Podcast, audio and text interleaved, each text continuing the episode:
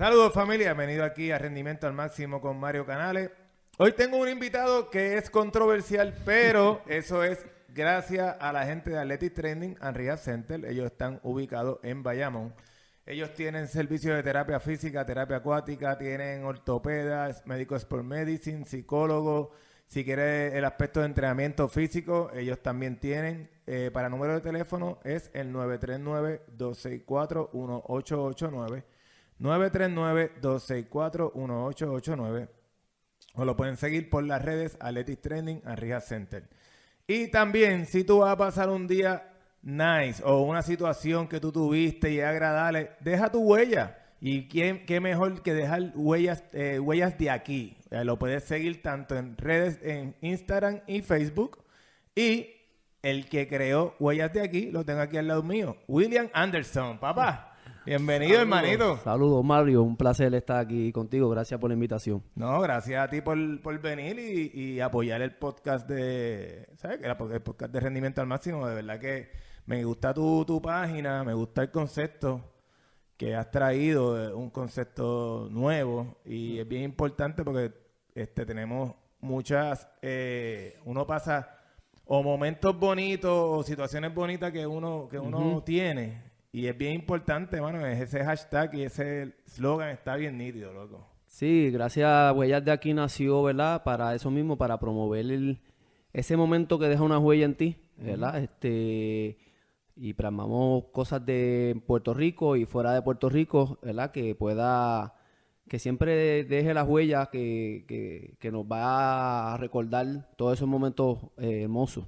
Nice, nice. Sí, de verdad que, el concepto está bufiado y las camisas, las gorras, familia, es otra cosa, de verdad. Es buena calidad. Eh, lo puedes también buscar en Huellas de Aquí Shop también, ¿verdad? Huellas de Aquí Shop, sí, estamos tirando una línea de ropa. Tenemos camisa, tenemos gorras, hemos sacado medias y dos o tres cositas que vienen más por ahí este, en Huellas de Aquí Shop, en Instagram. Ok.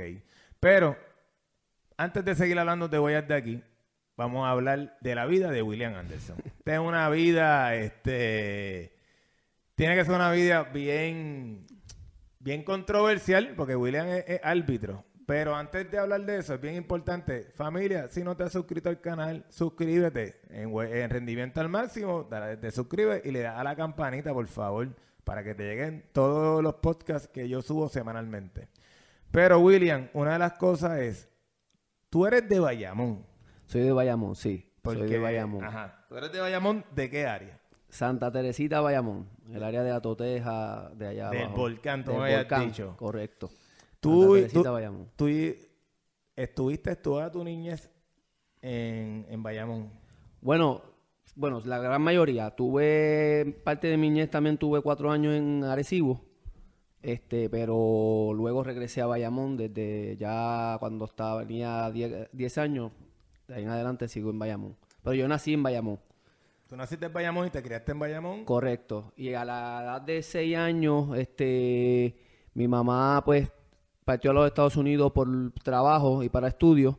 Estuve un año en Estados Unidos, no fueron las cosas como esperábamos y luego ahí este, pues, estuve unos años con mi tío y mi abuelo en Arecibo. Cuando te fuiste para Arecibo, ¿tú estabas con tu papá? No, bueno, eh, allá estuve con mi abuela solamente y mis tíos y mis papás estaban en Estados Unidos. Ah, los dos se fueron. Ellos estaban los dos en Estados Unidos con mi hermana y todo. Todos nos fuimos para allá. Eh, lo que pasa es que en Estados Unidos yo estuve en primer grado y pues las cosas no, no me fueron como esperábamos, ¿verdad? Entonces pues como mi mamá regresaba, pues esos eran unos años que tenía que cumplir de trabajo y de estudio, este pues me enviaron con mi abuela a Arecibo. En lo que ya terminaba. Correcto. Pero de los mejores años en Arecibo también, ¿no? De verdad. Sí, Arecibo es mi, mi, segundo pueblo. Mis papás son de Arecibo. y mi familia es de Arecibo. mi tío, mi abuelo. Gran parte de mi familia es de Arecibo. De la gente que escucha este podcast, que es de otros países, Arecibo queda en la parte norte, es un área costera tiene una, una, unas playas brutales. Sí, es un pueblo hermoso y gracias a Dios vamos a ver si reviven ahora el casco del pueblo y la, área costera porque de verdad que es un pueblo hermoso. Sí, sí, sí, sí, tiene, tiene muchas cosas. ¿Cuánto tiempo tú estuviste en Arecibo? Pues en Arecibo yo estuve segundo grado, tercer grado y cuarto grado. Un aproximado de tres años y medio más o menos, casi cuatro. Diantre, papi. Sí. Pero ven acá, entonces, tú te quedaste. Sí, me, me quedé y por poquito me quería quedar más. Porque allá pues yo era el único. Yo era ¿verdad? el de criado con mis abuelos.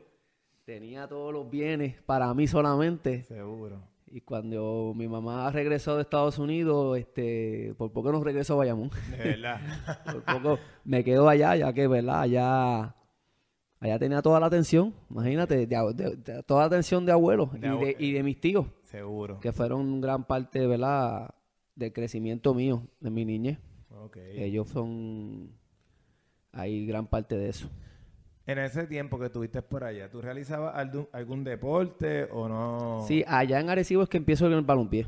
A la, Ah, edad ¿de de, a la- verdad? a la edad de los seis años, yo empiezo en el equipo, de- en un equipito de ligas menores de allá, se llamaba Águila de Arecibo.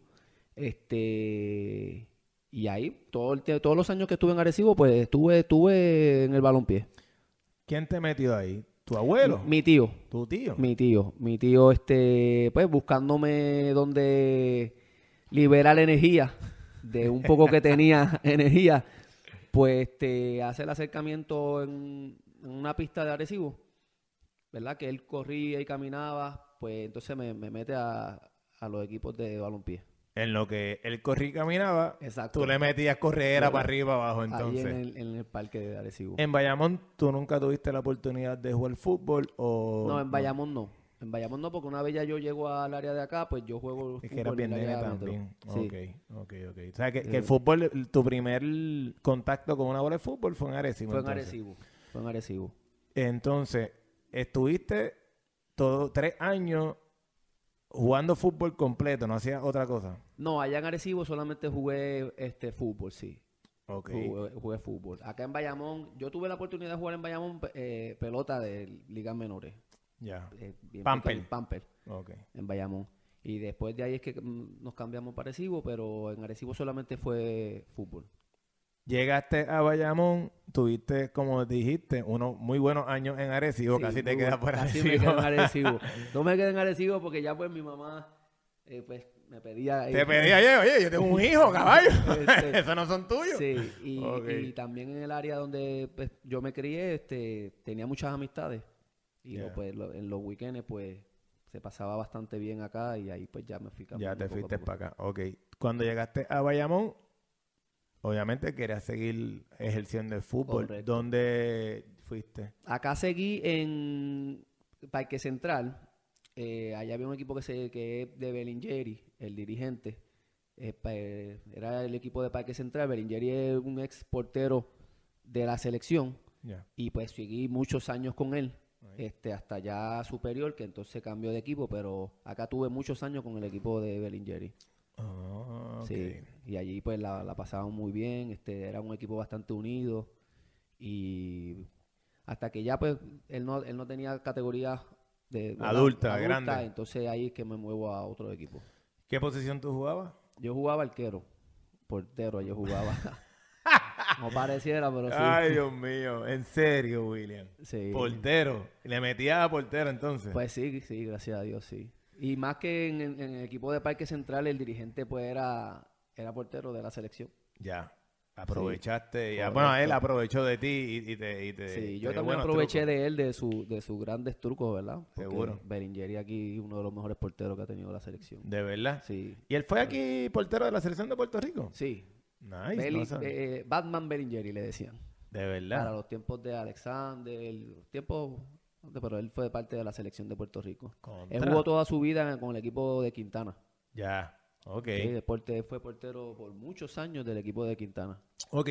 Vamos a hablarle un poquito de Quintana, ya que lo trae, porque iba a tocar eso- ese, ese, ese, ese- esa área de Quintana, porque vi que Quintana y le al fin le hicieron un parque, sendo Sí, parque, mano. Claro. Pero Quintana tiene una trayectoria bien grande en el fútbol. Y yo me imagino que tú sabes esa trayectoria. Sí, sí. Tú puedes yo- abundar de eso porque Alexis Rivera tra- eh, jugó con Quintana y él se desarrolló también en Quintana.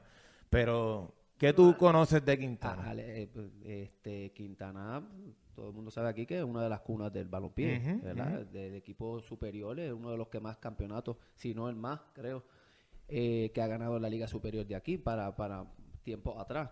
Este, y, y me alegro mucho por, por, ¿verdad? Por esa cancha que, que le hicieron, sí, ¿verdad? Sí, sí. porque allí se desarrollan mucho las categorías menores, ¿verdad? El señor Pito Conflay allí, este, y con muchos ayudantes que tiene, con. Benji y otros ayudantes, desarrollan mucho esas categorías y, y era ya, ¿verdad? Necesario para ellos porque muchas veces de, de la lluvia y tú no poder desarrollar, no hay otro espacio. No hay allí. otro espacio, sí, no, no, no, no hay otro espacio y el lugar donde es Quintana también. Claro. Vamos a decir las cosas como sí, son, no, ¿sabes? también, sí. No, es, no estamos hablando de, de un lugar high class. Estamos hablando No, clase no, media baja y, y- y lo que ellos realizan a la comunidad, papi, yo se la doy. Yo estoy loco por, por hacer un podcast No, rapidito y- con Fly porque de verdad que él siempre está bien activo con la comunidad. Y él está Siempre. activo con su comunidad y, y lo digo, y con la comunidad de alrededores, no solamente con, Con la la de comunidad de, él. Quintana. Porque Pito, este, bueno, Pito, yo trabajo cerca de, de- yo trabajo en Atorrey y Pito una vez me donó unos balones y todo a mí y yo trabajo bastante lejano de Quintana, no es tan lejano, pero Claro. este, Sí, pero no eres- no eres de Quintana, ayudo- seguro. Exacto, no soy de Quintana, ayudo a esa comunidad. También hay mucha mucha gente que, que ¿verdad? Debajo, la- tras bastidores, ayuda a Quintana y, y yo he estado ahí en, eso, en, en algunas ayudas. Pero Pito, como digo, ayuda a gente de Quintana y fuera de Quintana, ¿sabes? Que era, era, era bueno que le, que le hicieran esa Ese, cosa. esa cancha, mano. Claro, y Y- yo Quintana pues tengo muchas historias como árbitro, este, jugando en contra, porque yo este Vamos, Jugué- vam- vamos a jugar, vamos primero por pase. El de jugar, el de el de árbitro lo tocamos después, porque eso, eso es algo que vamos a estar abundando. Pero en cuestión de, de, de cuando tú jugabas, como Pues, vea, cuando yo salgo del equipo de Bellingeri, Ajá. yo estoy unos años en el equipo, ah, yo estoy en unos años ay, en el equipo de, de- de Don Bosco. ya. Y pues sabemos que Quintana y Don Bosco eh, Eso es por, guerra. mucho, es por mucho tiempo eh, es gran, un clásico de Puerto Rico. Este, tuve unos tiempitos ahí y después tuve un tiempito en, en, en Roosevelt. Pero jugar contra Quintana, pues estaba jugando con unos jugadores de gran calidad, tú sabes. Y jugadores de mucha pasión en ese momento. ¿verdad? Ok. Porque Quintana defiende mucho lo que es su camisa Sí. y su y su Y, y su diseño, su logo. y su logo. Ok. Pero buenas experiencias, siempre Sí. buenas experiencias con jugar contra Quintana. Ok, como jugador, en, en, en el caso tuyo, obviamente que eres portero, el portero para mí es una de, ahora mismo es, un- es otro jugador, ya no es como antes, que el portero solamente cogía el balón y pasa, o sea, el portero ahora tiene que tocar el balón y Claro. es, es otro jugador, o sea, el fútbol ha evolucionado tanto que el portero que si no sabe tocar el balón con los pies bien, está chavado. Sí, no, ya el portero vemos muchas veces, ya que el portero tiran penales. Penales, sí, Tiene que salir jugando, juegan, cuentan con él para jugar para atrás. sí. Sí, ya el portero tiene que tener otras cualidades. Otras cualidades. ¿Qué situación tú has tenido como ju- jugando, obviamente, la parte de portería, que ha sido mm, fuerte para tu salud? Bueno, yo tuve una situación jugando con, con Rupert, ya yo estaba jugando con Rupert, que fue, ¿verdad? Este, bien, bien lamentable, jugando contra el equipo de Selle, que es otro equipo de los clásicos de Puerto Rico, ¿verdad? Eh, estábamos jugando en Country Club y pues recibí un, un tiro a gol, lo atajo y el jugador continuó, pues, la bola se me salió un poco de las manos y el jugador continuó y en vez de este darle a la bola, lo que encontró fue de mi cabeza. ¿Qué? Entonces te pateó a ti, sin querer. Un jugador de mucha fuerza. y pues sí, la, ahí la pasé feo porque me caí el calentón del juego, yo sigo, pero luego me, me Te desmayo. desploma. me desmayo, este, me dejan en el parque, bueno, un revolú y después te- yo terminé en el hospital. Terminé en el hospital y con poco de que perdí el conocimiento. Sí, mientras eso te iba a decir, pedirle conocimiento, Sí. un concussion, entonces tú tuviste. Correcto. Pues- Esa es una de las experiencias, yo creo que es la más, Nada más la fuerte. más fuerte que he tenido. como Nada más fuerte. Eh, Cuando pasó eso, ¿tú te acuerdas cuando te desmayaste? No, a mí me lo cuentan este luego qué fue, cómo fue la- el suceso, yo no me, yo no me recordaba. Inclusive cuando me deciden llevar al hospital es que yo me sacan del partido, ¿verdad? Y yo pregunto luego, este, qué, qué, que yo ¿Qué pasó? ¿Qué pasó? Entonces ahí se dieron cuenta que yo no, yo no había recordado lo que pasó. Y, y tú sí. fuiste para el hospital. Sí, no, sí, ahí nos fuimos para el hospital. mi, no hay mamá me break. llevó- mi madre me llevó al hospital y pues ahí me hicieron todos los exámenes. Pero fui, fue una experiencia. Una de las cosas que, que, que nosotros estamos tratando aquí en Athletic con Dr. Joe es la parte de hacer evaluaciones físicas correctas a los jugadores. Me explico. Hoy en día, lamentablemente, los jóvenes cuando van a jugar cualquier deporte te dice, lléname esta hojita y el doctor dice, ve bien, bien. está bien para jugar deporte. y tú, ok, ya tengo un referido médico. Y no es un- un- una evaluación física correcta para saber cuando ese niño o joven tenga una lesión, saber cómo está sano y saber cómo tratarlo. Y una de las pruebas que se realiza es una prueba de concussion, que va a ayudar al jugador, al familiar o al coach saber si está apto para volver a jugar o no está. Porque muchas veces, el 100% de las veces, el jugador siempre va a decir, estoy bien. Sí. Y si tú le dicen, si tú le explicas que esas son unas pruebas estandarizadas de, de balance, cuáles son y cuáles son los que tiene que hacer, ya tú, un ejemplo, tu, tu papá, tú como, como padre, ve a tu hijo que pasó un accidente, tú ves que no está bien, tú lo puedes decir, mira, tráelo para la línea para afuera para yo hacerle unas pruebas rápido, y si tú le ejecutas y tú ves que con un pie, tú sabes que él aguantaba 10 segundos en un pie, y de momento él subió el pie y rápido puso el, otro pie, ya está afuera, tú sabes, ya tú sabes que él no está apto. Y ahí hay un protocolo a seguir que se orienta al papá, qué es lo que debe de realizar. Tanto es así que un concussion como el que tú tuviste, se supone que tú semanalmente vayas al médico y vayas a verificar y hacer pruebas sencillas. Número uno, va a, a caminar tantas distancias. ¿Te dio dolor de cabeza? No. Pues entonces ya, eso es todo lo que va a hacer. Y así sucesivamente, día por día, hay pruebas estandarizadas porque sucede que el niño se encuentra bien, no le duele la cabeza. Cuando ejecuta el- actividad física, le, duele le empieza el dolor de cabeza. A veces hasta vomita. Sí. Y tú dices, diante, hermano, pero porque está, está vomitando, cayó mal la comida. No, no, no, es que tuvo un concussion. Y esa, esa- que es paso por paso. Y si aquí en Puerto Rico, mano, no, no se le da la seriedad y, y el respeto y la orientación de, de- Sí. de ese tipo de golpe, porque un golpe que te dan otro golpe más, te pueden matar. ¿Sabes? Te pueden matar fácilmente. O, tú ves, o tienes un derrame cerebral. A ese nivel estamos, tú sabes. Yo entiendo que, que todos los deportes de contacto tienen que tener una orientación tanto a lo que es el, el coach, el jugador, el papá, el árbitro. El árbitro, Sí, es importante. vital. Y entonces, dime. Yo, yo sé, para que estás diciendo eso, en ese partido yo seguí co- co- eh, jugando. Porque uno es la adrenalina. eh, yo no soy de lo que me quería, nunca me quiero quitar. Hasta que me cuentan que la bola sale para el otro lado. Y cuando ya la bola está en el otro lado, ahí es Ahí yo- que tú vas para el ahí es piso. que yo voy para el piso. Diandre, loco, el garete. Ahí es que yo me voy para el piso. Que yo continué jugando.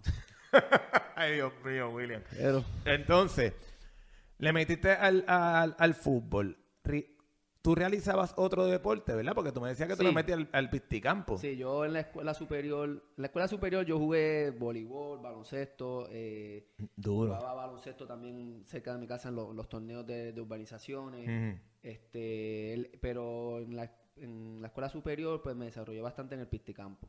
Ok. Yo hacía Ahora sí, este mucho mejor. yo hacía 1500 y 3000 en, en superior y pues ahí pues competíamos en la liga de los atléticos de colegios cristianos. 1500 y 3000, Sí, eso era William. mi Te que me gusta. gustaba. Diablo. en Me gusta serio, poco la- mano? me gusta un poco hasta si quiere más este, mí porque mi 500 es un poquito más rápido. Entonces, pero sí, eso era lo que lo que hacíamos. Para, para, Y para. gracias a Dios, pues en la escuela, en la escuela superior, ¿verdad? Nos iba bastante bien en esa liga de, colegios cristianos. Ajá. Este, pero sí que yo hacía, yo estaba en todos lados. Pero, pero ¿cómo tú puedes decir que 1500 es un poco más rápido? A mí porque hay que darle vuelta a la pista, sí, ¿viste? sí, pero, pero el paso que tienes que llevar al de 3000, pues ya un poquito un paso de más resistencia. De más resistencia. Sí. Bueno, porque, mira, yo hacía 4x4, 4x100. Una vez hice 800 y, y me- y casi me muero, caballo. Y hacía salto también, pero una vez hice 800 y yo casi me muero. Y el 800 actualmente es No, la- a full throttle. es Eso tú no paras. es de las más duras, yo digo. Ese, ese tú no paras, tú sabes, esas son las ocho vueltas a full. Eso de que coge cuatro suaves y la, y la otra 400 duros, papi, eso no existe. No, 1500, hay que darle caballo. sí, hay que... Y el 3000 ni se diga. Pero nada, el, el que le gusta el fondo, papi, eh, eh, yo entiendo que el fondo es un pace. Mantener Sí. ese paso tuyo y conocer Correcto. cuál es tu la- paso, mano. Exacto, cuándo subir, cuándo bajar, cuál es el paso, eh, conocer el heart rate, ¿verdad? Este, cuándo puedes subirlo, cuándo no. Claro. Por eso que mi 500, pues, este, es un poquito más rápido, ¿sabes? Ahí es full al trote, son casi tres vueltas y media, vueltas y media. que no puedes bajarle en ningún momento. Es duro, es duro, Sí. es duro, es duro. Entonces, ¿le estuviste metiendo eh, al pisticampo hasta cuándo?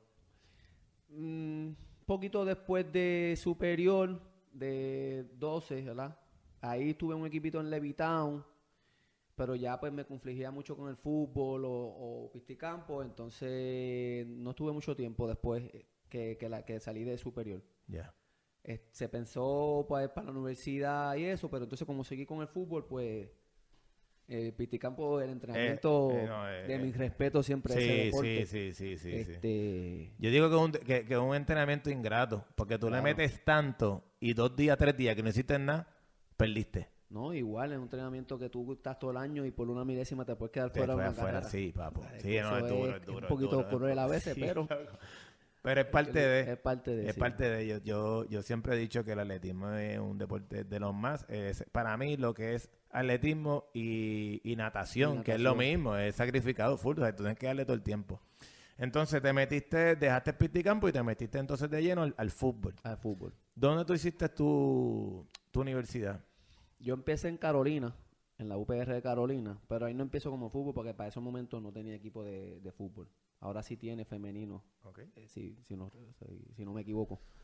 Este, empecé allá dos años, luego cuando me voy a trasladar a Río Piedra, porque el programa era de traslado, ahí sí me eh, empiezo en el fútbol en la, en la UPI de Río Piedra. Cuando voy al traslado, este, llego un poco tarde para los tryouts y para todo, pero me ofrecen quedarme en el equipo, no para jugar, pero como si fuera un prepa, como Ok. si man- para mantenerte en para el equipo. próximo año Poder jugar. poder jugar. Ok. Y así, hice- ese primer año pues jugué en torneos no, no de la LA y en otros torneos invitacionales. Eh, estuve practicando todo el año con el equipo y viajando con el equipo, pero no jugaba. Entonces ya el próximo año... pues, Ahí te pude- metiste de ahí lleno. pude jugar. Ahí me, dieron la beca, me dieron la beca desde ese año Ajá. y después el otro año pues pude jugar. En ese proceso que estuviste en la universidad, ¿llegaste campeón? Sí, en la UPI llegamos campeones dos años. ¡Y a duro! Los gallos llegamos campeones. Este, Duro. Sí, una buena experiencia. La Yupi, esos dos años de jugar, de verdad, era un equipo bien unido y, y una familia. El equipo de, de los gallos de la Yupi siempre ha sido, se caracteriza por eso una familia y, y teníamos un buen equipo. Y gracias a Dios, pues llegamos campeones. Tú, tú eras de los jugadores que jugaba en la light, más jugaba superior afuera. En otro equipo afuera, obviamente. Llegué, llegué a hacerlo dos o tres veces, sí. Llegué a hacerlo dos o tres veces. A veces, pues, no, lo, no le gustaba mucho, pero sí, llegué a hacerlo porque yo seguí jugando en rugby. Claro. Pero no por mucho tiempo. Pero sí, llegué a hacerlo. Ok, ok. ¿Qué estudiaste? Eh, maestro de educación física. Yo Soy Nice. maestro de educación física, este ¿Qué nivel? K12. El- Ok, el- eso, ahora mismo estoy en el nivel elemental, Ok. pero yo tengo la preparación para, para K12. Esa O sea que actualmente tú, actualmente tú estás ejerciendo como... Ejerciendo como maestro, correcto, en el departamento de educación. ¿Cómo llegó el William a ser árbitro? Mira, pues en la, en la UPR Río Piedra, este, ya más o menos para el segundo año, el señor Artemio López me da la oportunidad eh, de hacer algunos juegos en la Liga de Colegios Cristianos. Ellos, él estaba más o menos a cargo de, de dos o tres juegos ahí. Y me dan la oportunidad porque, pues, la resistencia para ganarme un dinerito extra. Este, y ahí empiezo más o menos en esos partidos. Luego de ahí, este, me invitan a, yo tenía un, maestro, ¿verdad? Educación física, que era árbitro, este, y me invita, él trabajaba en Fray Comal, y me invita a Fray Comal. Y ese maestro eh, tenía contacto, era parte del colegio de árbitros. Eh, me invitan a Fray Y ahí pues en Fray Comal igual para lo mismo, buscamos un dinerito extra, ya le estaba cogiendo un poquito de gusto, ya estaba trabajando en Fray Comal con gente que era del, del colegio y que eh, trabajaba en nivel superior. Y pues, ellos vieron un poquito de potencial en mí y, y me fueron invitando ya a, a las reuniones de ellos. Ya. Y ahí pues me fui capacitando, este, cuando vine a ver ya estaba, Ya estaba, Ya estaba envuelto Está envuelto en el completo. arbitraje, sí. Obviamente viste un- una oportunidad, eh, este, obviamente económica, pero también viste una oportunidad a lo que estás haciendo ahora mismo, ¿sabes? Este, el, el tú seguir subiendo de nivel, el, el tú embollarte y, y- y- y apasionarte, porque obviamente tú te apasiona lo que haces, tú sabes, Sí. actualmente yo te conozco a ti por, por cuando yo estuve con los Islanders, tú estabas con los Islanders y por eso digo que, que William es el, el controversial, porque cuando salía William Anderson, papá, tú, ahí viene William Anderson, hombre, no, chavamos. y, y, y dentro de todo, tú sabes, para ese tiempo que tú estabas con los Islanders, tú, tú eras lineal, ¿verdad? Árbitro asistente. A- a- sí. Exacto, árbitro asistente. Entonces, Asistente. Eh, siempre había su su su, su revolución contigo y tu Sí, gritadera era, y era un poco fuerte porque este muchos de cuando lo empezaron los Highlanders aquí, ¿verdad? Mm, El equipo naranja, como es la tropa naranja, como le decían, este, muchos de ellos yo los conocía, o sea, habían jugado conmigo. Algunos yo compartía con ellos. Eh, y era, era, era difícil dividir eso, ¿verdad? Ese, ese Claro, la ese amistad y el trabajo, y el seguro. trabajo. Y pues al princi- luego de eso también los Islanders, pues eh, la fanaticada aquí pues era bien pasional Nada, con ellos. seguro. Entonces, pues, un, un boricua y a veces la, la, la jugada no le favorecía. Me ofrecía cuchillero. Entonces, como, como un boricua, ¿verdad? Este, no los favorece, Ese. rápido nos decían, afuera nos matan y aquí los... Pero es parte del trabajo. ¿Qué situación tú has tenido que tú has visto tu vida en peligro? Porque tienes que haber, Acho, papi, tú tienes que tener historia. Tengo unas cuantas. con Cuéntame una de los Islanders, a ver si es la que yo Con sé. los Islanders tengo una. ¿Cuál? este, con la Islanders tengo una con, con amigos, ¿verdad? Son mis amigos, los respeto mucho. Con Alexis Rivera tuve una. Eh, Marcos Vélez estaba envuelto. Y era, fue bien fuerte porque ellos estaban este, en ese un partido que se estaban jugando, creo que la clasificación. Sí. Este, y yo sancioné dos o tres fuera de juego Ah. que no, no fueron de su agrado. El otro árbitro asistente también. Y cuando, y entonces el- la jugada, el árbitro termina el juego, pero con una jugada media controversial, pero del árbitro. Eh, y lo- el, el árbitro termina en ese momento y pues cuando terminó el partido ellos estaban bastante Em, calientes, ¿verdad? ajá. Porque ellos Se tenían- quedaron afuera. creo que se quedaron afuera, tenían un buen equipo. Y pues todos los achaques fueron a los... eh, para ese momento el árbitro, eh, árbitro principal no era de Puerto Rico. Pero Nunca los árbitros eran de Puerto Rico, ¿verdad? en, En- pues, Islander no. El Muchas veces no. no. Sí. Este, eran un árbitro de afuera, Ajá, eh, los árbitros asistentes de Puerto Rico y el Ajá. cuarto árbitro de Puerto Rico. ya. Pero entonces, pues, cuando terminó el juego, ellos terminaron un poco calientes. eh, y uno de los jugadores terminó caliente conmigo. Pues no hubo una confrontación. Alexis sale, ¿verdad? Lo- yo lo entiendo en ese momento a defender a su compañero. Ajá. Pero hay un encuentro porque, pues, Alexis no, nos enfrentamos un poco, ¿verdad? De un poquito de careo. porque no, no- no creía que en ese- yo en ese momento no, no ente- entendí que por qué lo estás defendiendo, Ajá. ¿sabes?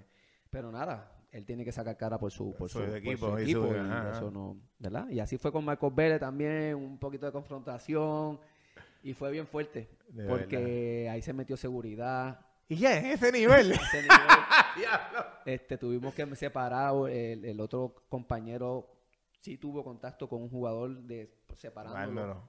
este, que eso salió hasta yo creo que en los periódicos. Eh, pero nada, quedó ahí, gracias a. Dios, ¿verdad? Y después tuvimos un tiempo medio enojados. Bueno. Este, pero gracias a Dios, ya con el tiempo, pues, cada cual entendió su parte. Seguro. Porque ya, pues, ellos en un momento dado se envolvieron como dirigentes y, y- y entienden que pues esto es un trabajo, que no es que uno quiera equivocarse a favor o en contra, Ok. que pues... Y ahora digo era. yo, ¿los, los fuera de juego fueron fuera de juego o no fueron fuera de juego? Bueno, según los videos sí. Según los videos, sí. Según los videos, sí. Eran, eran, hubo uno bien cerrado. eh, que me recuerdo, ¿verdad? Pero según la evaluación, pues sí. Ok. Este, pero ellos, no- eh, ellos no lo veían tanto si fuera cerrado o no. Ellos lo veían como que no lo ayudaba. No lo ayuda, seguro, Su- su seguro, punto seguro. era que uno ser boricua y afuera, pues, para ellos, ¿verdad? Los árbitros, eso era lo que ellos decían, los masacraban y, y aquí no los ayudaban. Y entonces, todo, aparte de la gerencia, uno la conocía también. Seguro, Para eso estaba Gui- Andrés Guillermán. Yo a Andrés seguro, Guillermán hasta seguro. le dirigía el, el- el hijo. seguro. Estaba Sa- Sao Ajá. y yo jugué con Saito. Ajá. Sabes que- sí, sí, una, una relación que Era una relación que ellos no entendían cómo él la separa. Y eso Seguro. sí yo tengo uno, ¿verdad? Este que yo, yo separo lo que es la relación en la cancha. eh, dentro fuera de Sí, la cancha. seguro. Yo he expulsado a jugadores y dirigentes que son amigos Bien, míos, bien fuertes fuera de la cancha, pero Sí. hace- se ha tenido que hacer. Mira, yo cuando estuve con los Islanders, yo sí viví que, papi, afuera había que ganar joseando todo porque es que no había break. ¿Sabes? ¿sabes? Se veía bien, bien descaradamente el, el, el- el- la vara estaba por un lado, para los de ellos. ¿Sabes? Puerto Rico iba a jugar allá, papi, tú tenías que meter los goles o, o, o- o si no, y josear todo, porque si no te la iban a echar en contra y a veces pasaban cantazos y fuera de juego simple y ellos uh, miraban para afuera. Y yo puedo entender su enojo, porque honestamente Sí, yo lo viví sí. y yo decía, ya lo está bien, este, es fuerte, es bien, es bien fuerte. Y, y vi situaciones en el que, en el que le dieron, le arrancaron camisa y el árbitro se metió el, el- el pito y sigue jugando y tú, pero papi, que yo lo puedo entender. Eso fue con los Islanders. ¿Qué situaciones tú has tenido fuera de los Islanders en lo que es los equipos superiores? Porque yo sé que en los equipos superiores en Puerto Rico se juega bien, bien fuerte, bien físico. Ya ahí hasta nivel de, de, de- puño y empujonazo y, yo sé que ahí se va la, se, se le va el avión porque yo lo he visto, yo lo he visto. ¿Qué situación tú has tenido que tú has visto tu vida en peligro porque estás en lugares que son peligrosos? Porque es la verdad, tú sabes, tú Sí, estás sí. en el gallinero de ellos y lo que tú, sabes, tú estás solo. ¿Cómo tú has podido manejar eso y qué situación tú has tenido?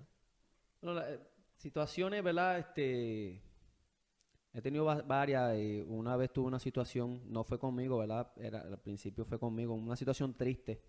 No me gusta contarla mucho, pero, pero sí pasa.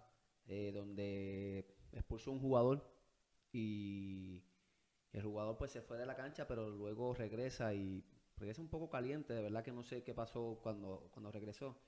Pues nosotros eh, cuando regresa los árbitros tenemos como que nos ponemos un triángulo, Un una triángulo, forma. Y un Al- jugador, micrófono, un jugador, este Gracias. se acerca, el otro jugador, un árbitro asistente mío se, se le coloca al frente y, y- y el árbitro fue agredido. Entonces, pues es una situación, después ahí se fue un revolú porque pues, estaba la familia del árbitro. eh, bueno, una situación, desastre. Un desastre triste. Este, es- yo creo que de- han habido otras situaciones que he estado, pero esa creo que fue un poquito más fuerte, Fue- ¿verdad? Sí. al haber la agresión. Claro. Porque otras situaciones, pues sí, ha habido de problemas. Yo, igual, otro jugador que posee un juego en Cagua una vez, este. Y el jugador, pues, se levantó de mano manera, yendo para el frente, tuvieron que aguantarlo, eh, diciendo cosas, pues, no tan bonitas. Y pues uno tiene que también cuidarse y, hacerle protocolo, pero pues uno también tiene que poner manos al Al frente, porque seguro. eh, no, no es lo correcto pero pues tenemos que cuidar de cualquier agresión. Y han habido dos o tres así, que se expulsan los jugadores y lamentablemente pues en- por, por el carente del juego pues lo cogen personal. Sí. Este, tuvo otra situación también en Bayamón, ¿verdad? Que, que expulsó un jugador y el equipo pues se quiso ir arriba de uno. Pero gracias a Dios no, no he tenido agresiones, ¿verdad? Pero sí han habido intentos. Intentos, seguro, intentos de seguro, seguro. agresiones. Te traigo eso porque obviamente el árbitro es el bueno y el malo. Sí. Eh, El bueno, cuando, cuando, cuando pitas bien o, me- o- o- o- o puedes pitar, ellos entendiendo que lo estás haciendo a su favor, porque es la verdad. Pero en el malo, cuando pi- pita lo que tiene que pitar, y eso es lo que pasó, y eso es la percepción del árbitro, y eso fue lo que tuviste. Oye, para bien o para mal, eso fue lo que tuviste, tú lo cantaste, ¿entiendes? Claro. Y, y, y si pierde el juego, pues ah, eh, lo perdimos por culpa del árbitro porque pitó esa jugada. Ah, hombre, no, no fue porque tú, tú- tú- no fue porque tuviste cinco oportunidades para meter Sí. gol, no la metiste, No, pero no. esa situación fue la que te colmó. Sí, hay, hay jugadores que pasó la otra vez en una final. Un, tiempo se fue, tiempo extra. se fueron a penales. El equipo perdió, pero ellos todavía traían atrás de una jugada de la primera mitad. Y después yo me encuentro con los jugadores y me dicen, no, porque y yo, hermano, usted tuvo 120 minutos para hacer un gol. No pudo hacerlo que el árbitro no podía hacer. Seguro. Pero este ellos lo entienden así, pero nosotros tratamos de hacer nuestro trabajo por, por la regla, ¿verdad? Claro. Nosotros igual no, no expulsamos jugadores. Los jugadores se expulsan solo con, con la regla. Con, seguro, seguro. Y Sí, con sus acciones. Nos podemos equivocar y nos hemos equivocado muchas veces. Claro. Este, y a veces esas equivocaciones pasan al principio del partido y tú estás con eso todo el partido. Pero lo, lo- trabajamos para hacer menos errores, ¿verdad? Equivocarnos lo menos posible. Y que no se vea, ¿verdad? Que el equipo no entienda, aunque eso no va a ser fácil. Que no se vea que estamos a favor de un equipo o del otro, ¿verdad? Porque yo pues, he tenido situaciones con todos los equipos. Seguro. O sea, no pueden decir que favorezco o no favorezco a un equipo. Es que tú, tú eres una persona, William, que tu carácter en la cancha y tu presencia se nota. Y te hablo claro, te lo digo de frente, o sea, eres una persona que tu trabajo lo tomas, como tú dices, en serio. Y lo que está bien está bien, lo que está mal está Claro. mal, ¿entiendes? Tú sabes, y, y- y- y es igual que el coach, y es igual que el jugador, tú sabes. Pero tú tienes que tener lo que tú tienes, que es tu presencia y tu, y tu, y tu actitud. Porque tú tienes que controlar el juego, caballo. ¿Sabes? Claro. A ti se te va de las manos el control de los juegos, del juego así, Sí, tú lo sabes. Una jugada te puede subir Sub- el talento del juego. Seguro, seguro, entiendo, ¿sabes? Este, tan sencillo como no, no sacarle una tarjeta a quien se lo merece. Si tú, ah, le llamaste la atención, ay, bendito. El Sí. otro viene y le va a meter con todo y ya se formó todo. Claro. sabes, que, que, que el árbitro se, se, se la juega fría, es la verdad, se la Sí, juega sí. fría.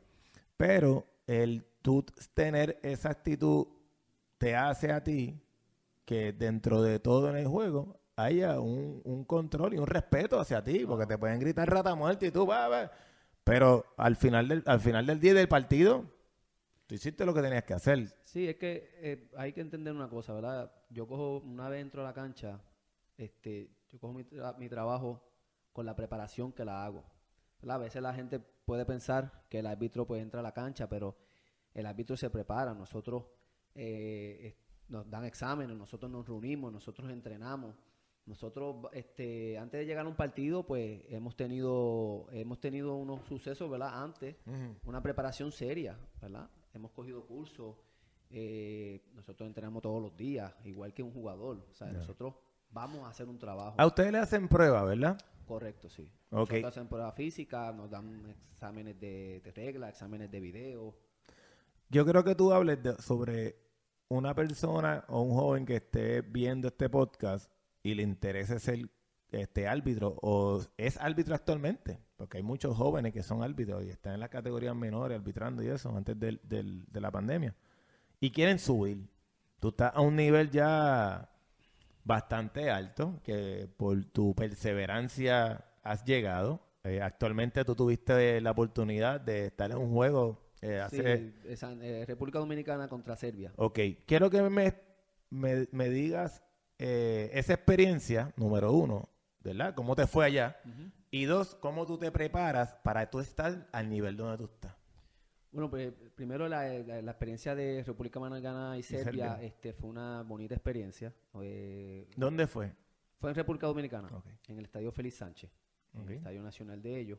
Ellos me hacen la invitación, eh, ya que eh, la directora de desarrollo que está en Santo Domingo ahora, eh, trabajaba en la Federación de Puerto Rico.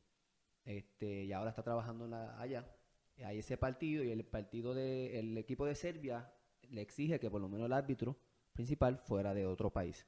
Los otros árbitros pues fueron, eran de República Dominicana. Este, y fue una experiencia bien bonita porque nosotros estábamos casi ya, se cumplió un año sin nosotros poder trabajar como árbitros. Tuvimos una experiencia como cuarto árbitro en un juego de Estados Unidos y Salvador, una invitación que nos hicieron. Este, pero como árbitro, desde marzo que paró la pandemia, no, no habíamos trabajado. Sí hemos mantenido entrenando, pruebas, eh, prácticas técnicas, pero... Y fue bien bonito porque el equipo de, de República Dominicana fue con un equipo A y fueron desde el principio... eh, yo tengo relación con el dirigente de República Dominicana y me lo decía, nosotros vamos a ir a competir contra ellos. Nosotros no nos vamos a echar para atrás. Y Serbia es un equipo que tuvo en el último mundial. Y adiante. ¿verdad? Serbia actuaba entre los 30, 33, algo así en, en- el mundo. Estaba Sí, el también tema rankeado. Que Serbia no fue con un equipo A, fueron con una mezcla, pero, Pero como quiera. pero es un equipo Sí, 30 del seguro, seguro, seguro. Y ellos fueron a competirle. Y el partido me sorprendió mucho, porque el partido este dominicano se le paró y le atacó. O sea, no se le echó atrás Mm. Y bueno, el partido terminó 0 a 0. Se, Nice. Serbia no pudo. Y para eso es un triunfo para hacer Seguro, seguro, y fue seguro. un partido bastante, bastante intenso, de mucho manejo, porque equipo europeo, ¿verdad? También un partido lindo, ver el equipo europeo, el, el toque de balón. Y fue un partido de, de muy buena experiencia. Me, me sorprendió mucho, aprendí mucho del partido. Nice. ¿Cómo ustedes se preparan para poder, o sea, cómo tú te preparaste para estar al nivel donde tú estás? Pues mira, este, como yo digo, siempre que lo más lindo del arbitraje, ¿verdad? Tienes que prepararte. Nosotros recibimos unos, unos cursos, ¿verdad? Aquí localmente recibimos unos cursos por medio de la federación. ¿verdad? Por, por medio del departamento de arbitraje. Eh, luego de eso también aquí vienen y nos preparan este un curso, lo que se llama curso RAP, que es de, de unos, de unos, eh, de unas personas que vienen de afuera. Y nos preparan para nos dan exámenes de video, exámenes de regla, unos instructores, era la palabra, que vienen de afuera y junto con los instructores de aquí también hacen un- una, se- una semana de, de- de un curso, nos, nos internan en, en algún lado. Y toda la semana, la preparación física, toda la semana, nosotros por lo menos ahora estamos una semana sí, una semana no, tenemos que hacer reunión, en esa reunión nos traen análisis de jugada, eh, todos los martes y jueves nosotros tenemos que eh, ir a entrenar con el departamento de arbitraje de, de la federación. Este, y realmente hay que prepararse. El arbitraje, el, el libro de reglas cambia Ah, constantemente. Y, pero lo más lindo de esto que yo puedo decir, ¿verdad? Para toda la persona que, que, que esté subiendo y que quiera llegar a un nivel más allá, es que gracias al arbitraje yo conozco otras partes del mundo. Y gracias al arbitraje yo tengo amistades, ¿verdad? Yo puedo decir que tengo amistades en otras partes de- del mundo, ¿verdad? En la región de nosotros, que es la que nosotros, que es el área de CONCACAF. Y, y es de lo más bonito que yo he tenido, ¿verdad? Esa experiencia en países como Costa Rica, Guatemala, México, pues este, poder conocer todo ese tipo de fútbol, pues es, es- es lo que más bonito uno lleva, ¿verdad? Y gracias a Dios, pues tener el pacho de árbitro internacional, pues es un logro bastante, bastante bueno para mí. Yo me imagino que en el ambiente de, de- de uno como árbitro, cada árbitro tiene su su Sí, su forma. su forma, su forma, porque el cuarto árbitro no es lo mismo que el árbitro principal, no es lo mismo que el asistente, ¿verdad? So que los entrenamientos tienen que ser diferentes, Correcto. este, porque el, el asistente está para arriba y para abajo haciendo muchos piques, tú sabes que el entrenamiento físico de ellos pues es diferente a- a- al, al primer árbitro. El cuarto árbitro está parado, no está haciendo nada, ¿verdad? Pero como quiera está viendo desde allá atrás. Sí.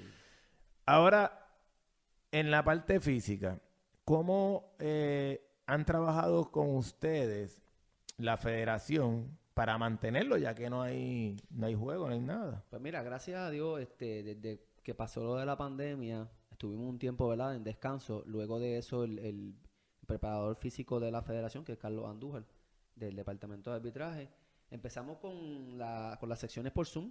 Ya. Este, nosotros no paramos con, en Zoom, eh, tuvimos bastante tiempo en Zoom. Luego de eso, pues cuando se empezó a abrir, eh, como nosotros los árbitros internacionales teníamos pruebas, pues solamente permitieron a los árbitros internacionales entrenar un, un tiempo.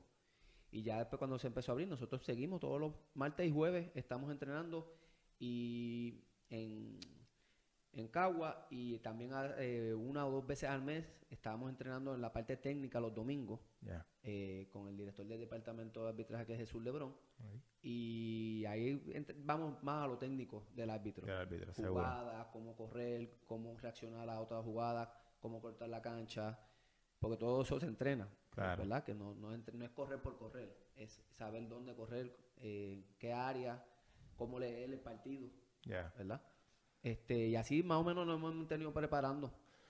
¿Cómo, ¿Cuál ha sido eh, la experiencia tuya como árbitro en el cual te sentiste perdido en un juego? Porque puede pasar, ¿verdad? Porque obviamente el, el- el- uno se acostumbra el, el toque de balón o el tipo de juego en Puerto Rico, ¿verdad? Claro, sí. Y tú te acostumbras, pues, pues yo me paro aquí, este es más suave, estos son más balonazos, pues yo camino más. Pero al tú acostumbrarte aquí, y de momento, mira, te tienes que irte como te pasó, vete para Santo Domingo, un juego elite, ¿sabes? Que son con, con alto rendimiento, personas que, que juegan de verdad, que el toque es más rápido. Que- tuviste que haber pues, visto situaciones que dijiste, para cara, yo estoy atrás, o la bola me está chocando a mí y yo estoy perdido, ¿sabes? Porque Sí, sí, sí. Pues, an- primero, antes también eh, es importante cuando uno va a esos partidos, no es lo mismo, ¿verdad? Pero le estudiar al equipo. Ah, de verdad. O sea, al que, equipo, ya. ¿verdad? Este, o sea, que tú ves partidos de ellos. por lo menos ver partidos o highlights de los equipos, ¿verdad?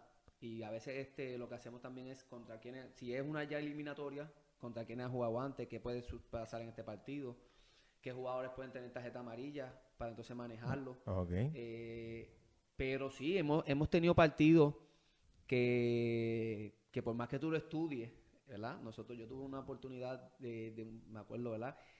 De trabajarle a él, el, LC Ga- Galaxy. Ajá. eh, y pues eso fue un toque, toque, toque que realmente la primera mitad a mí me dejó bastante sorprendido. Y, y así otros partidos que el- la primera mitad, pues la lectura que uno quiere tener no es la mejor. No es la mejor. Ya en la segunda mitad uno tiene más lectura, pero la lectura no, no es la mejor. A veces se encuentra en la línea de pase, tiene que esquivar la bola para que el, Para que la bola siga, seguro, si no te... Este, pero sí, he tenido partidos que la primera mitad no ha sido la mejor lectura. Ya, Sí. sí, sí. Que tiene que... Porque- Sí, porque sí. más que uno, ¿verdad? Se, se los pueda leer, a, a veces hay cambios de los rosters y los estilos de juego contra otro. A, a lo mejor ellos jugaron de una forma con un equipo, Claro, pero con este equipo juegan de otra porque son más dominantes y seguro, tocan más el balón. seguro. Entonces eso te cambia a ti. La lectura. La lectura, seguro, Claro. seguro, seguro. Una de las cosas que me imagino que, que al árbitro principal le, le tiene que pasar este, es el cambio de juego. El de momento vas para atrás, un balonazo para el frente, que tú crees que van a irse para atrás a retroceder, y vienen un tiro un balazo para atrás y tienes que dar la, la carrera de la vida. Porque- Sí. Y el chiste es que los tipos que están corriendo, corren de verdad, tú sabes, no son chamaquitos de 18, 19 años, bueno, va- vamos, para, son chamaquitos de 18, 19 años, pero que corren como balas, tú sabes, que tú- si tú estás en, en- en- antes de la mitad y tiras un balón para el frente, tú tienes que dar un pique brutal, sabes, que físicamente, ahí es que yo quiero llevarlo, físicamente uno tiene que estar Claro. saludable. Claro, las exigencias eh, de cuando yo entré árbitro ahora son, en, yo diría, más del que el doble. Ahora las exigencias son bien fuertes, eh, por eso ahora mismo una de las pruebas, que estábamos hablando ahorita de las pruebas, es que los, tú corras 40 metros en, en, en 6 segundos o menos, ¿verdad? Este, por eso mismo, por el cambio de balón. Por eso es bien importante la práctica técnica Claro. para la lectura del partido. Ya. ¿Ves? Como el- cuando tú lees el, el jugador, si se echa para atrás, si va a poder tocar en corto, si- en, la, en la lectura de, de su, es que- su forma De de jugar. Si tú Seguro. tienes dos laterales, si tú tienes un, un, un equipo que tiene, por decir un ejemplo, un Cristiano Ronaldo al frente, ¿verdad? Tú sabes que tienes que estar pe- pendiente a que la bola va a hacer, a darle. No es lo mismo, hay, hay equipos que tú te puedes preparar como, no es lo mismo trabajarle cuando él estaba en el Real Madrid que trabajarle al Barcelona. Barcelona sabemos que el toque y ahí te tienes que preparar para moverte dentro de eso. Sí, Y contra Real Madrid te tienes que preparar para el cambio de juego. el cambio de juego. Todo eso, pues, todo eso es igual acá. Ya. ¿Cuánto corre un jugador, eh, el, el, el, el árbitro principal como tal, cuánto es que corre? Un, un promedio de... Bueno, eh, ya un partido de alto rendimiento, mismo en Santo Domingo, este, te corre de 10 kilómetros hacia adelante, más o menos. De 9 a 10 kilómetros. 9 a 10 kilómetros. Sí. Ya, un partido de alta exigencia, eh, más o menos eso es lo que el árbitro está corriendo. Corre. Puede correrte más, puede, eh, puede correr 11, puede correr hasta 12. Anda para el candado, loco. Este, pero volve- volvemos, es, Háblate el micrófono. es volvemos, es eh, cómo correrlos. Dado. Sí, pero como quiera, como que, pero como sí. quiera estás corriendo 12 Sí. kilómetros, caballo, ¿sabes? Y Y a el- 12 kilómetros por partido. ¿Cuánto Sí. corre el árbitro eh, asistente? Muchas veces corre como la mitad del árbitro. Si el árbitro corrió 10 kilómetros, el árbitro asistente puede estar en 5 a 6 kilómetros. Sí, pero la cantidad de, de la piques... velocidad es ellos. La exigencia, igual en la prueba, la exigencia en velocidad a ellos es más exigente que Sí, la del árbitro. claro. La- la- el tiempo es menos. El tiempo, sí. La, la distancia se acorta a 30, pero el tiempo es menos. Claro. Y igual el tiempo que ellos tienen de descanso en la prueba, entre cada repetición es menos. Claro, porque ellos están parados y se mueven para el frente, para atrás, se mueven para el frente. Nosotros tenemos un minuto entre cada repetición de, de 40 metros, ellos tienen 30 segundos. Anda para el candado. Entonces, Pero sí, sí, por, te por- creo. por lo que exige el partido. Ya. Yo he visto partidos donde he visto el campo bonito, bien, y cuando terminan el, el juego, donde está el árbitro, el asistente, papi, deja la zanja. Y ahí que tú dices, diablo, papi, este corrió y paró y corrió para que tú dejar una zanja, tú sabes, tú veas todo tu huella ahí, tú tuviste que haber corrido un montón. Y eso es lo que yo entiendo que aquí en Puerto Rico todavía y no le dan el respeto y el valor al, al árbitro. Y quiero de- dejarlo bien claro. Este, yo, como en mi forma de pensar, Mario Canales, no tengo que ver nada con William Anderson. El, el árbitro tiene el mismo valor y el mismo respeto que un jugador, que un coach. Y a la hora de verdad, tú, tú no puedes dejar ni de darle la, la- el entrenamiento y la herramienta a ese árbitro, mi hermano, porque a la hora de verdad, sin ellos tú no puedes jugar. ¿Ves? Claro, claro. Y muchas veces el tener es- eh, una exposición como la tuviste tú, pues oye, tú, tú estás representando a Puerto Rico allá. La gente va a hablar bien de ti. Coño, los árbitros de allá son buenos. ¿Entiendes? Tú sabes, sí. por lo menos este jugó bien, físicamente está bien, hizo todo súper bien, ¿sabes? Y, y si no se le da ese cariño, ese respeto, ese valor que hay que darle al árbitro y a todos los árbitros como tal, pues hermano, eh, yo creo que el deporte se estanca. Y, Sí. este, porque honestamente, un, si no tenemos buenos árbitros preparados, pues honestamente va a tener esos Sí, mismos. no se desarrolla. no se va a eh, todo- desarrollar. Todo, va de la mano, es lo que yo siempre digo. Nosotros somos una familia y nosotros lo desarrollamos y la gente tiene que entender este que nosotros nos preparamos igual, ¿verdad? Que, que un coach se prepara, Seguro. que un jugador se prepara. Nosotros entrenamos igual que ellos. Nos preparamos este con exámenes y ellos, y los coaches con lectura de los partidos y de esquemas. Y nos preparamos igual, o sea, no somos menos. Y a veces la gente, ¿verdad? Esto lo he dicho de otro, otro árbitro, eh, la gente le exige al jugador, le exige que acepta que el jugador no sea perfecto, que falle penales, que falle jugadas uno contra uno, pero quiere que el árbitro sea perfecto. Claro, claro, es Entonces- imposible, No tiene que haber, somos humanos, seguro. nos equivocamos, seguro. eh, ¿verdad? Muchos de ellos sin, sin que querer equivocarse a favor o en contra, pero nosotros nos preparamos igual. Seguro. Igual, y yo te diría que ahora mismo los árbitros fueron uno de los que más activos se mantuvieron en la, en la pandemia. Nosotros nos seguíamos reuniendo, eh, los árbitros internacionales seguíamos reuniendo con gente de, de CONCACAF toda la semana. O sea, toda la semana nosotros Contra qué bueno escuchar eso, mano. Toda la semana nosotros, este, los internacionales, teníamos reuniones con gente de afuera. Aquí, toda la semana, y si no, por lo menos era una semana sí, una semana no, y nos manteníamos activos en el entrenamiento. Tú sabes, nosotros nos mantuvimos activos y empezamos mucho que cualquier otro equipo antes, ¿verdad? No diciendo nada malo, pero mucho antes que, que algunos equipos, nosotros seguíamos entrenando. Ok. Gracias a Dios, a, a ese entrenamiento que tuvimos en diciembre y que empezamos ahora en enero, yo, yo pude resolver para el partido también, ¿verdad? Que- Ok. Que, tuve ahora. ok. Que nosotros nos preparamos igual que cualquier jugador y dirigente, así que... Seguro. que- seguro. Contra William, hermano, este, ya el tiempo nos ha traicionado, pero antes de despedirnos, quiero hablarle del concepto tuyo que hablamos al principio de Huellas de aquí. Este, eso fue un, un- concepto tuyo creado por una, una actividad que tú hiciste, algo que tú sucedió y, ¿cómo, cómo, cómo creo eso, mano? Porque de verdad yo te sigo en las redes, papi, y, y, vas bien, tú sabes, y, lo- y las fotos que hay, el concepto me gusta. ¿Cómo, cómo, cómo, cómo empezó eso? Pues mira, este, comienza porque a mí siempre me ha gustado la fotografía. Siempre me gusta la fotografía y, y- y trato de, de ir a muchos lugares para la fotografía y también, pues yo entendía que por esto del arbitraje en los viajes, yo pues podía de- enseñarle a las personas algunos lugares de, otra parte del mundo y de Puerto Rico.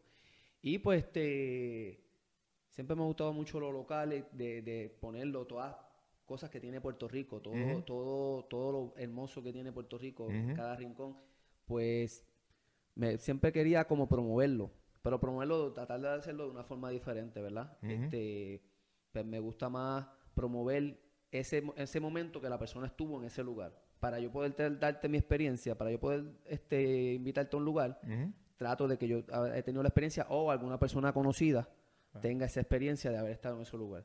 Y pues este ahí poco a poco le fuimos dando vuelta al asunto y, y arreglando todo, pues hicimos el logo y fuimos, el logo es del, del- de la parte del mapa del mundo. ¿verdad? Saliendo de Puerto Rico. Y aquí está el sticker. Ahí está el Tengo el sticker. Este, y pues gracias a Dios empezamos a hacer colaboraciones también. Nosotros compartimos, esa es la, la- compartimos fotos de otras personas. Y empezamos a hacer colaboraciones y me fui enfiebrando. Y ahora después de la pandemia, pues Le metiste de lleno. le, le- le metí de más. Entonces, pues de ahí, este, yo siempre vendía mis camisitas y lo hacía, ¿verdad? Por acá, pero entonces de ahí, pues ya nos fuimos más formal y sacamos entonces lo que es Huellas de Aquí Shop para poder sacar la línea de, de ropa. Y de es. Huellas de Aquí Shop, tanto en. Facebook e Instagram, ¿verdad? El Huellas de Aquí está en Facebook y en Instagram. El Huellas de Aquí, el Huellas de Aquí Shop solamente está en Instagram. Ah, en Instagram es de Aquí Shop. ok, Instagram. perfecto. Y ahí tú entras y ahí tú vas a ver todo lo, todo lo que tú tienes de camisas, medias, gorra. Gorra, este, y pues por ahí vienen más cositas. Nice. la hora. Seguro. Estamos pensando sacar más cositas, ¿verdad? Poco a poco. Este, pero vamos, vamos, vamos a hacer más cositas. Nice, nice. Oye, y- Estamos haciendo muchas colaboraciones con otras páginas, Ok, este, para seguir creciendo Claro. y seguir apoyándonos, ¿verdad? Claro, En- claro, en claro. esto. A mí lo que me gusta de- del concepto tuyo, y, y te lo digo de frente, es que no es solamente lo local que es de Puerto Rico, sino es de cualquier parte del mundo y es literalmente eso. Es la huella que tú dejas en una actividad que tú fuiste, en un lugar que tú fuiste. Y, y eso es lo bonito porque la página, mano, ¿sabes? Te sigue un montón de gente y mucha gente los taguea, mucha gente lo, lo, lo- le da el mention que se merece. Y las camisas y las gorras y todo lo demás, papi, ¿sabes? Yo por lo menos, yo en la garata me pongo la gorra, voy a janguear, me pongo la gorra, porque son cómodas de verdad. Y, y, y de verdad que, mano, te felicito, de verdad, mi gente, tienen que seguir los huellas de aquí. Y Tan- Huellas de Aquí Shop. y Huellas de aquí Shop, pero Huellas de aquí, Facebook e Instagram, Huellas de aquí Shop, solamente en Instagram. Y lo, lo bueno de la página es que pues, ya tengo amistades que viajan y Ujú. pues puedes conseguir fotos de Italia, Claro. puedes conseguir lugares de Costa Rica, puedes seguir, conseguir lugares de Colombia Seguro. y tratar de expandirme De- más en lo que, en lo que deseo. Seguro. Para unos futuros, pues, hacer otros planes. Seguro, poder seguro. hacer esos viajes también. Seguro, seguro. Sí. Bueno, familia, aquí me pueden seguir en Rendimiento al Máximo, tanto en Facebook e Instagram y en el canal de YouTube. Recuerda, suscríbete y dale a la campanita y también en todas las plataformas di- digitales, en todo lo que es podcast, iTunes, eh, este Anchor, en todo. Así que, William, ha sido un honor de verdad este, tener este podcast Placer. contigo súper duro, de verdad. Me, me gustó y, y espero próximamente tener otro más de lleno, más en el, en el aspecto del fútbol, para que me pongas al día. Correcto, y nada, y te quiero dar las gracias de verdad por, por el gran apoyo que me estás dando con, con, con la página y con Joyas de aquí, ¿verdad? Este, de verdad que te agradezco enormemente ese apoyo que, que me estás dando. No, papi, para eso estamos. Estamos para ayudarnos, papá. Así que ya tú sabes. placer. Igual, lo veo, familia. Se me cuida. Chao.